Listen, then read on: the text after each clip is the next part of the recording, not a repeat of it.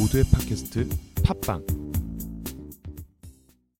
CNBC 영상에서 나왔던 영어 표현을 자세히 짚어보는 CNBC 잉글리시 시간입니다. 우선 오늘의 단어 무엇을 배워볼지 짚어보죠. 네, 영상에서 나왔던 ten-foot pole이라는 표현과 함께 fat finger라는 단어도 배워보도록 하겠습니다. 우선 영어 표현을 짚어보기 앞서서 어떤 영상이었는지 우리나라 자막과 함께 다시 한번 확인해 보시죠. Nasdaq parent company didn't go down that much, three to four percent. That should have been a much bigger, Right. had a much bigger effect on that stock. Had that stock dropped significantly, I would have bought it. But in front of, in front of uh, finding out exactly what happened today, I wouldn't touch that stock with a ten foot pole. This, this is really an indication that they don't have the systems in place to protect the investors against outside occurrences. They haven't tested their systems properly, whether it's an integration issue between new platforms and old platforms, whether it's a fat finger problem, I don't know, but it seems to be a problem that's persisting and that they haven't addressed properly. They can redress it either with a parallel system or by creating some redundancy in their hardware and software systems to pick up the slack if these events occur again. But they so far haven't Yeah. addressed that and they haven't addressed investors' concerns that they are addressing it.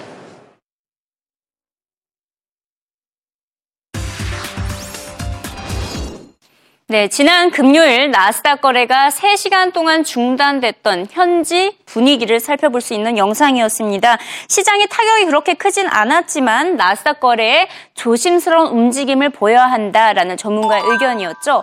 그러면서 지금 나스닥 주식 거래를 멀리하겠다, 다소 조심하겠다라면서 재미있게 표현을 했습니다. 문장 짚어보도록 하죠.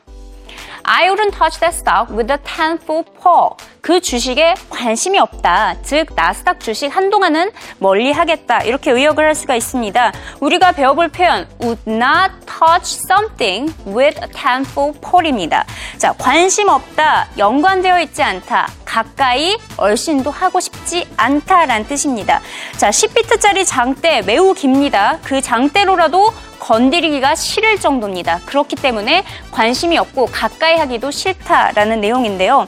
그림을 보면 더 쉽게 이해를 할 수가 있습니다. 지금 이 남자아이가 여자아이를 좋아하고 있는 상황인 것 같습니다. 이 남자아이가 여자아이를 터치를 하고 싶은데 여자아이가 소리를 지릅니다. 지금 네가 들고 있는 그 10피트짜리 폴 장대로도 나를 건드리는 것을 허용치 않겠다. 즉 그만큼 싫어한다, 관심도 없다. 이렇게 표현이 유래가 된 것입니다. 그래서 would not touch something 무엇인가를 건드리지 않겠다. with tenfold pole 예, tenfold pole로 이렇게 건드리지 않겠다라고 한다면 관심이 없다 이렇게 해석을 하시면 되겠습니다. 자, 그 뒤에 지금 나스닥의 거래 중단 오류인 것으로 판명이 났죠. 하지만 그때 당시에는 정확한 이유를 알 수가 없었습니다.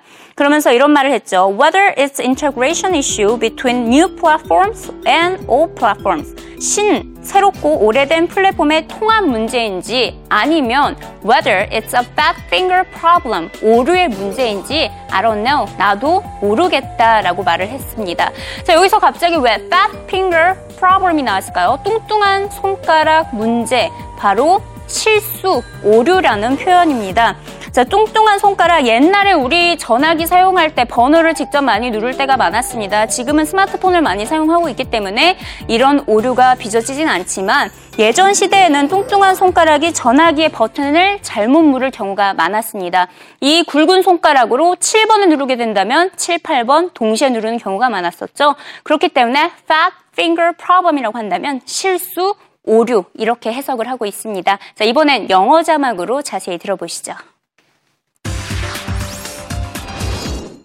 Nasdaq parent company didn't go Ah. that much, three to four percent. That should have been a much bigger, Right. had a much bigger effect on that stock. Had that stock dropped significantly, I would have bought it. But in front of, in front of uh, finding out exactly what happened today, I wouldn't touch that stock with a ten foot pole. This, this is really an right. indication that they don't have the systems in place to protect the investors against outside occurrences. They haven't tested their systems properly, whether it's an integration issue between new platforms and old platforms, whether it's a fat finger problem, I don't know, but it seems to be a problem that's persisting and that they haven't addressed properly. They can redress it either with a parallel system or by creating some redundancy in their hardware and software systems to pick up the slack if these events occur again. But they so far haven't Yeah. addressed that and they haven't addressed investors' concerns that they are addressing it.